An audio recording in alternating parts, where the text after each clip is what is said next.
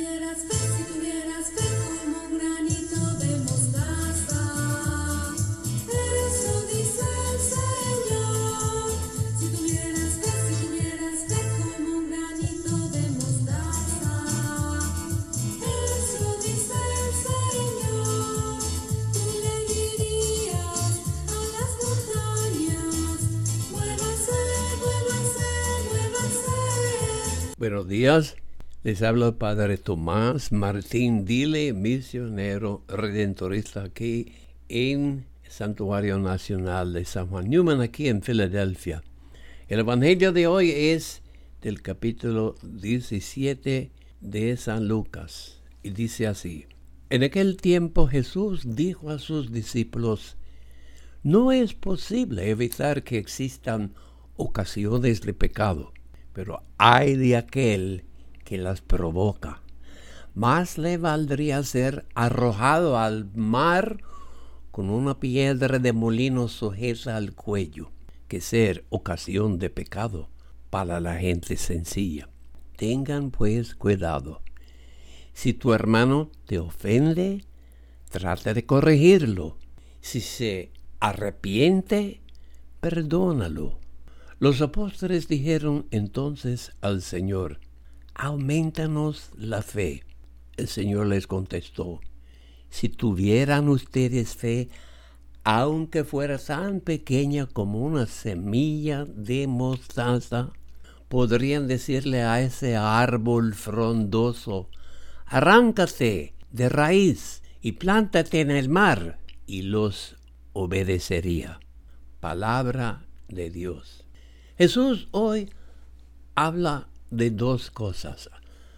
Habla de escándalo, que es una cosa horrible, pero entonces Jesús habla de la fe, que como Jesús dice, es una pequeña semilla que crece y crece y embellece la vida nuestra y también cuando la vivimos en Jesús embellece la vida de otras personas también.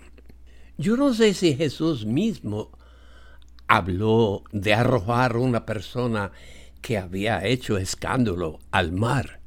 Quizás Jesús estuviera exagerando un poco por la tristeza que sentía. Yo creo que la cosa más seria que dice Jesús hoy es sobre el poder de la fe, el poder de esa pequeña semilla que hace crecer el amor en nosotros.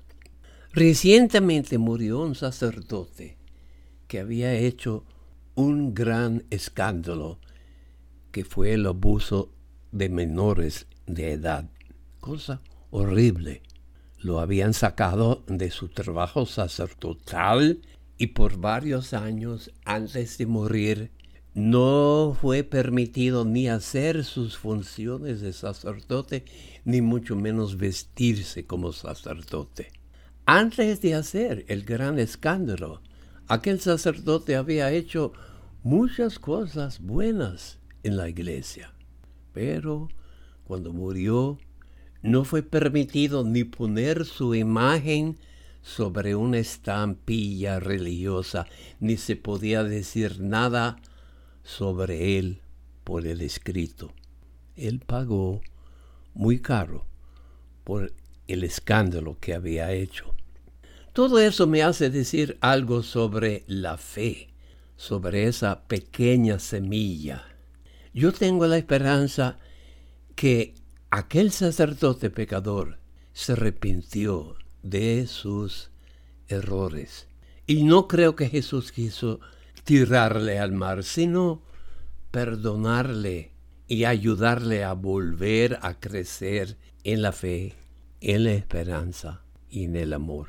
Por eso quiero que ustedes me acompañen haciendo esta oración primero por los y las víctimas del escándalo y también por los que han hecho escándalos. Señor, en el sacramento de la confesión el sacerdote habla de ti como siendo Padre de la misericordia.